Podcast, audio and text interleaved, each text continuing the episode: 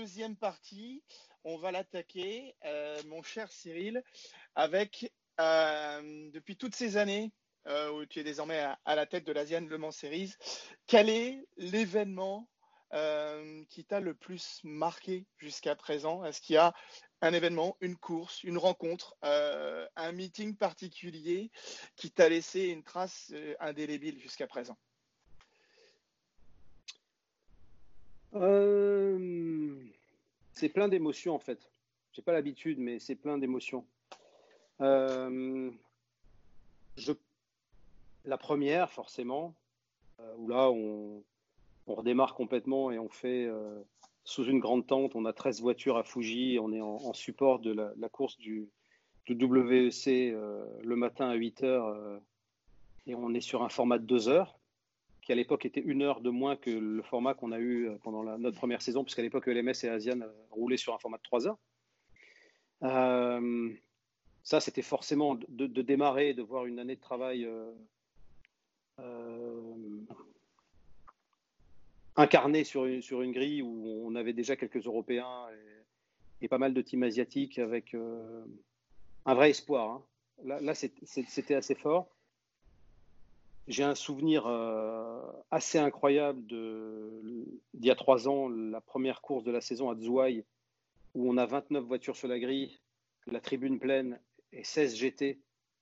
Euh, et je me souviendrai toujours d'avoir croisé Jacques Nicolet dans la pit lane qui m'a pris dans ses bras et qui m'a dit Tu vois, tu vas y arriver. Euh, là, il m'a fait décrocher une larme parce que c'était, euh, il y avait une pression de dingue avec tout ce travail qu'on est obligé de fournir, tous ces voyages, etc. Et je me plains pas parce que ça fait partie du, ça c'est mon boulot, je l'ai accepté. Euh, j'ai l'Australie, la première en Australie, ça a été pour moi du, niveau de, ce qu'on évoquait tout à l'heure avec Laurent d'aller à Saint Louis en 2008 à Porto de los Funes et de découvrir un site pour la première fois euh, et, de vivre un meeting aussi sympa. Ça, c'était vraiment impressionnant.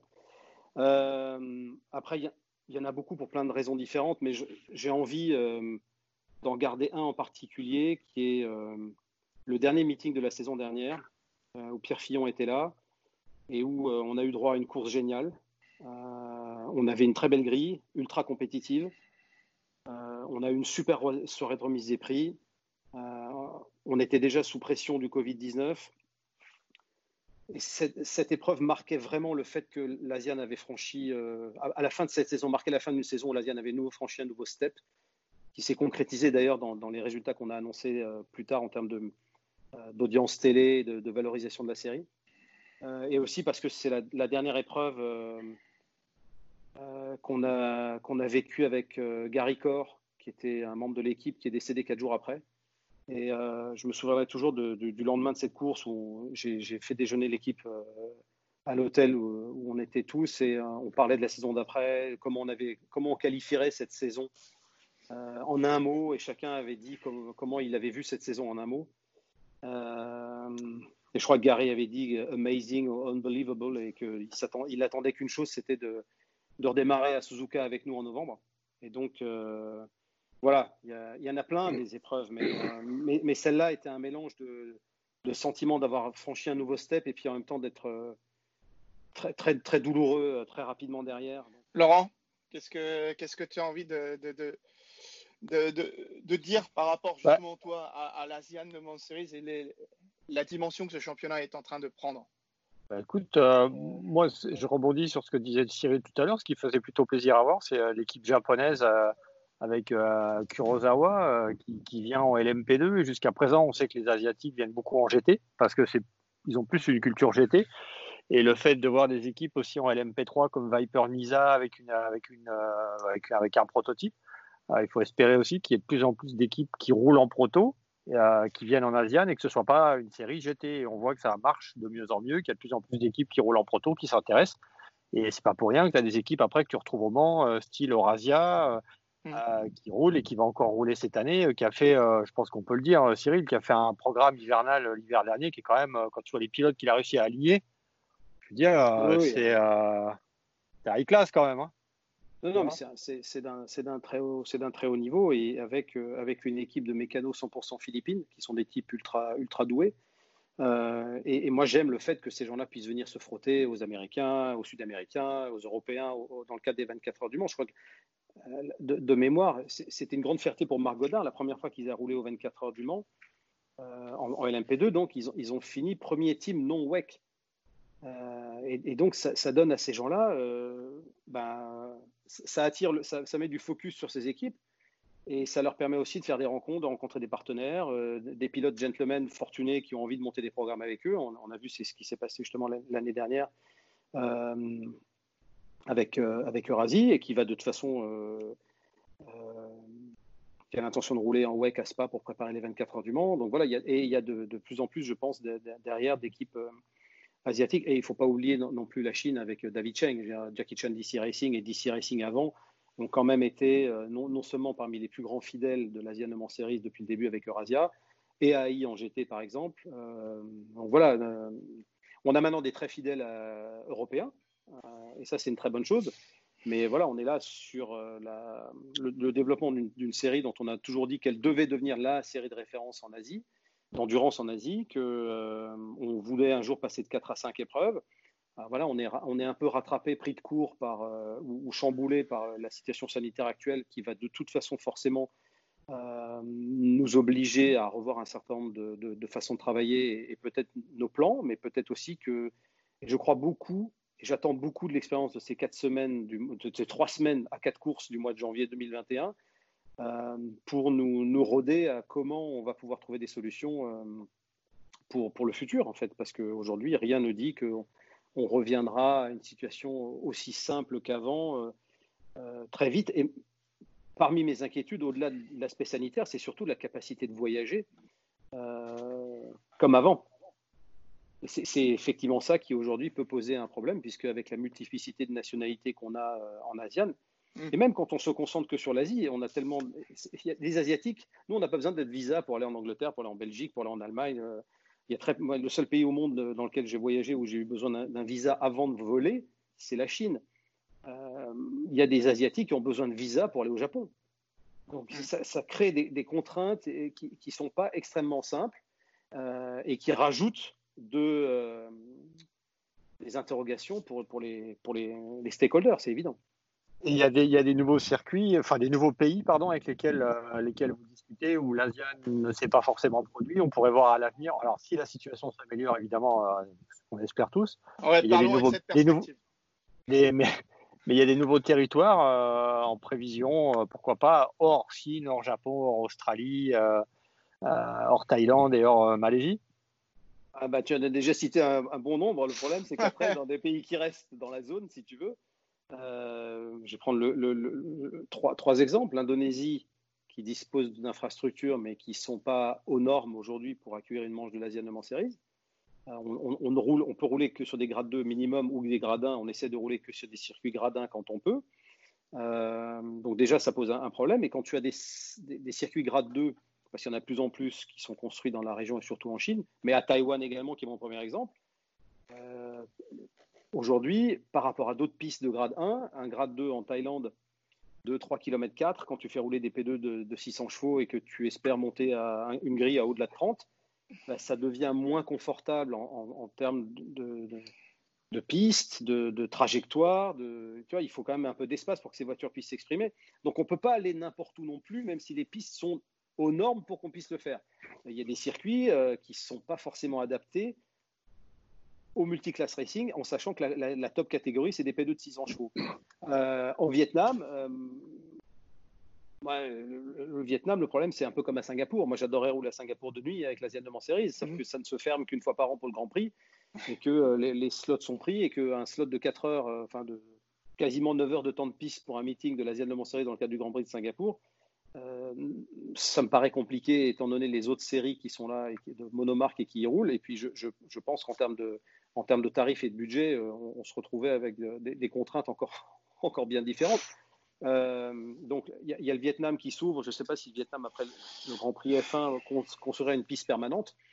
Euh, L'Indonésie, aujourd'hui, a des circuits sur lesquels on ne peut pas rouler en termes de normes. Et à Taïwan, j'aimerais bien qu'on puisse sortir effectivement des sentiers battus. Mais aujourd'hui, avec la situation actuelle, on ne va pas passer de 4 à 8 épreuves. Donc, une cinquième épreuve on va, on va, on va voir comment on, peut déjà faire ça d'un point de vue économique pour les équipes. Pour le reste, tu disais, je ne cite pas la Chine, mais effectivement, il y a, il y, a, il y a 70, je crois, demandes de construction de circuits en Chine qui ont été déposées. je crois que tant qu'on n'aura pas une deuxième piste grade 1 éventuellement en Chine, il y a très peu de chances qu'on aille rouler ailleurs qu'à Shanghai en Chine, si tu veux. Donc, euh, et les nouveaux territoires, voilà, la Corée aujourd'hui euh, avait fait partie des, euh, pays dans, lesquels l'ASEAN avait roulé à, l'époque de, 2013 et 2014. on avait été en contact avec eux lors de la reprise. Il n'y a pas eu ni de la part des équipes, ni voilà, de, de, vraies opportunités d'aller y retourner. Et moi, je suis absolument ravi de, d'aller emmener l'ASEAN au, Japon, de rouler sur le gradin qui est Buriram, d'aller à Sepang qui est quand même un hub incroyable et un circuit extrêmement, une très belle piste, un circuit très pratique à, accéder pour les équipes à côté de l'aéroport. Il y a plein d'hôtels. Il faut aussi prendre ça en compte. Euh, bon, voilà, Buriram, c'est génial, mais Buriram, c'est déjà un peu loin plus compliqué. De, Bangkok. Donc voilà, tout ça, tout ça c'est aussi à, prendre en compte. Et euh, voilà, euh, en tout cas, c'est euh, pas simple. Si on arrive à passer de 4 à 5 épreuves un jour, ça sera déjà pas mal. Et ça sera forcément que sur des pistes euh, que tout le monde connaît, mais qui sont des super circuits. Euh, et ça fera une belle variété. Après, je, ne jamais dire jamais. Je ne sais pas. On verra bien ce qui va se passer. En tout cas, un des avantages de voir qu'il y a de plus en plus de pistes qui se construisent dans la région, c'est que on peut faire du trucking désormais entre Buriram et Sepang. Euh, avant, on faisait du bateau, maintenant, on y va par la route. Deux jours et demi, ça représente quand même euh, à peu près le temps qu'il faut pour aller de Manicourt à Portimao. Et donc, non, mais quand tu, arrives, quand tu arrives à avoir des pistes aussi proches les unes des autres, tu peux également condenser ton calendrier et permettre aux équipes de rester dans la même zone pendant deux semaines ou dix jours si nécessaire. C'est ce qu'on a fait à la fin de la saison dernière. On avait enchaîné très vite, euh, d'une semaine sur l'autre, Sepang et Buriram. Et ça aussi, ça fait partie de comment est-ce qu'on appréhende la, construction des calendriers des années futures, surtout quand on a la prétention à terme de quand même vouloir réussir de passer de 4 à 5 épreuves. Il ne faudrait pas que la cinquième épreuve, euh, de but en blanc, ça soit une cinquième épreuve avec un déplacement euh, extrêmement lointain par rapport à l'épreuve précédente. Donc voilà, tout ça c'est. Mais voilà, alors tu fais pas de trucking entre le Japon et la Chine, hein. tu fais pas de trucking entre la Chine et, euh, et, la Thaïlande, parce que il vaut mieux prendre le bateau, hein, mais, euh, et puis ça se fait pas tout seul. Donc voilà, si tu fais pas de trucking entre le Japon et l'Australie. Hein. Donc voilà, il y a aussi des contraintes qui sont liées à la géographie de, cette zone dont on parlait, tout au début, hein, qui est gigantesque, et donc euh, qui a, tous ses avantages, mais aussi beaucoup d'inconvénients, de contraintes avec lesquelles on doit jouer. Il faudra que tu trouves une autre excuse pour aller à Macao, Laurent, merci. Non, mais euh, eh, Cyril, il y a la Nouvelle-Zélande. Je suis jamais allé en Nouvelle-Zélande. J'irais bien en Nouvelle-Zélande. Pas y aller Non, alors par contre, Macao. Alors, pour parler de Macao, effectivement, j'ai omis ça. Ce serait pas, serait pas réaliste d'envisager une seconde de faire une course de, de faire une course de 4 heures avec des LMP2 à Macao. Non, mais, euh, euh, Cyril, excuse-moi de te couper, mais si tu regardes comment fonctionne le LM, pardon, le l'IMSA, il arrive qu'il y ait des meetings sans les P2 où tu emmènes que tes P3 et que tes GT. Mais tout à fait. ok, donc on va à, donc on va à Macao. Allez. non, par contre, non, j'ai absolument pas dit ça. Par contre, euh, quand on a commencé, parce que bien évidemment, je ne veux pas, dire le contraire, hein, on, a regardé euh, à l'éventualité de la faisabilité un jour, pourquoi pas, d'amener une P3 euh, à Macao pour tourner comme ça avant d'envisager que ça puisse être avec plusieurs.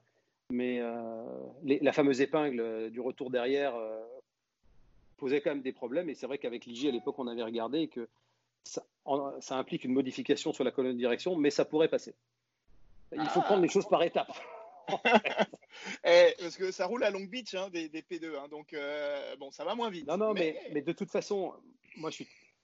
On va pas parler de ce qui n'existe pas aujourd'hui, mais, mais, je suis très ouvert aussi à discuter de choses. Je vais pas bien évidemment que, ces choses-là et ces, championnats un peu à tiroir où on a d'un côté euh, tout le monde et parfois il n'y a que des GT ou etc., ça fait partie des choses qui sont forcément à mettre sur la table et à envisager pour mieux répondre aussi aux attentes du marché, c'est évident.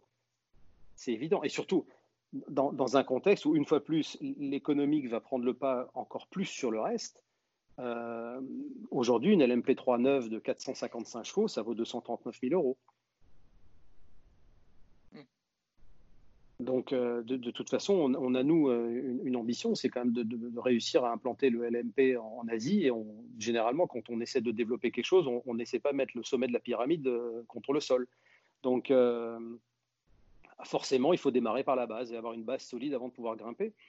Le problème, c'est que là, on a pris un coup d'arrêt qui nous a fait, euh, je dirais pas perdre une année, parce que je crois qu'il faut toujours regarder euh, le côté à moitié plein du verre. Euh, je pense que ça aura permis d'apprendre plein de choses, de nous adapter de, et de montrer qu'on était capable de réagir et de créer des vraies synergies et de la, vraie, de la vraie communication positive et fructueuse avec les équipes.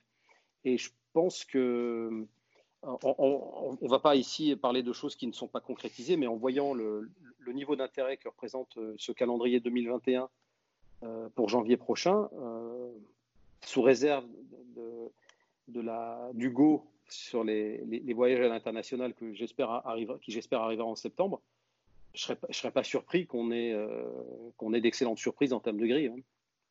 Alors Cyril, on, va conclure, hein, mais avant, avant de conclure, j'aimerais avoir ton avis. L'hypercar, le, le LMDH, qui donne un avenir assez positif au monde de l'endurance, penses-tu que ce nouveau règlement aura une incidence positive sur l'Asian Le Mans Series dans l'idée d'amener peut-être des nouveaux concurrents euh, qui vont euh, venir s'étalonner chez vous et avec l'idée d'aller aux au 24 heures du Mans? Est-ce que tu penses que ce nouveau règlement aura une bonne influence sur vous? Alors, j'en suis absolument convaincu. La réponse est oui. Et je vais prendre un seul exemple. C'est Phoenix Racing qui a déjà communiqué sur le fait qu'ils avaient envie de, de démarrer en P2 et de venir en Asian Le Mans Series pour faire le LMS parce que de toute façon, ils regardaient le LMDH. Pour moi, c'est la meilleure réponse que je puisse donner. Moi, je ne vais pas euh, blablater sur des théories. Je dis oui, c'est de toute façon, je pense que c'est une très bonne chose en termes de règlement. Et oui, je pense que ça permettra à, des gens euh, et motivera encore plus d'équipes à venir rouler en catégorie Rennes au 24 heures du Mans et en championnat du monde, c'est évident, en passant par la case des séries continentales, oui.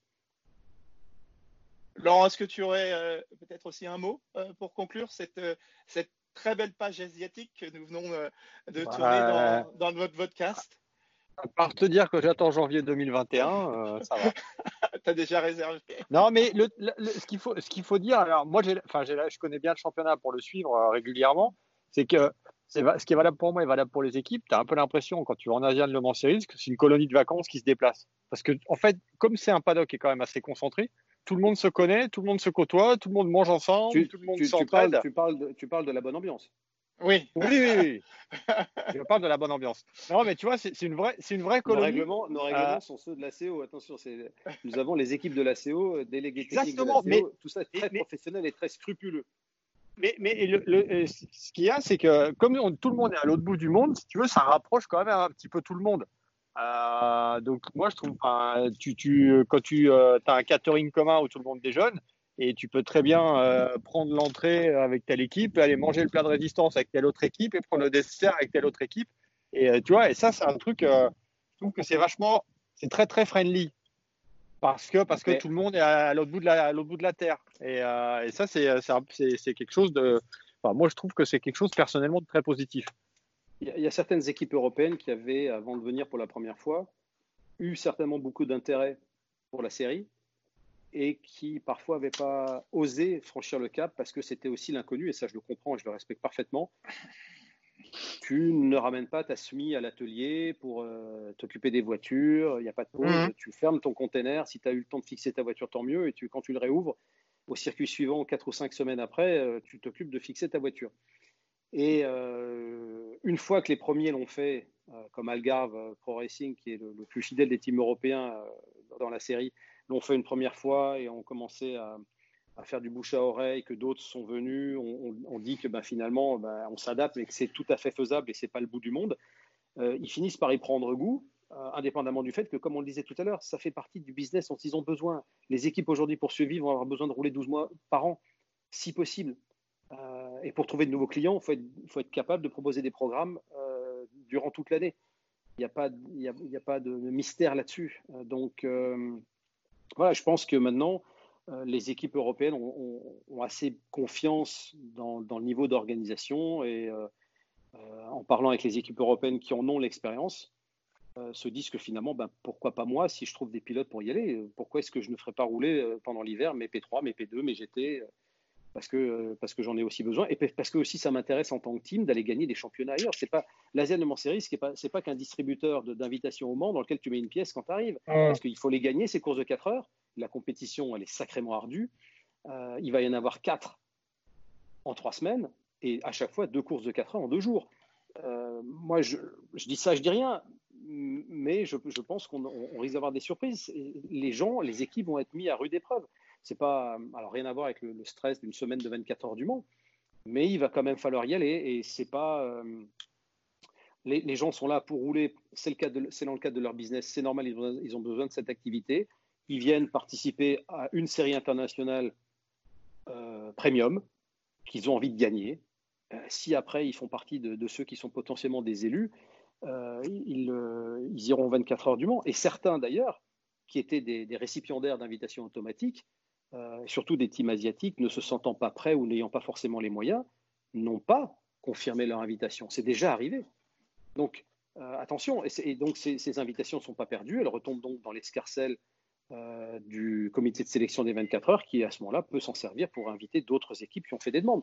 Donc, c'est pas. tout ça, ça reste assez vertueux. Hein. Il n'y a pas de. Il n'y a pas de problème par rapport à ça.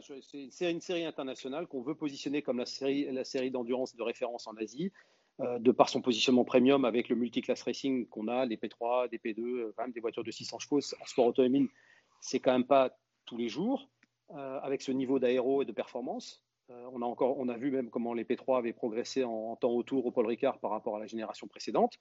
Euh, voilà, on, accueille cette année les nouvelles, euh, les nouvelles LMP3, la génération 2020. En LMP2, on, conserve une catégorie, un classement AM, mais qui cette année euh, se fera avec les LMP2 de la génération 2017. Donc fini l'ancienne génération des P2 qu'on avait encore gardé en AM exclusivement la saison passée. Donc voilà, on, est vraiment dans du premium et c'est pour ça qu'effectivement, par ailleurs, il faut conserver ce, regard permanent sur les coûts et comment est-ce qu'on développe quand même toujours la série.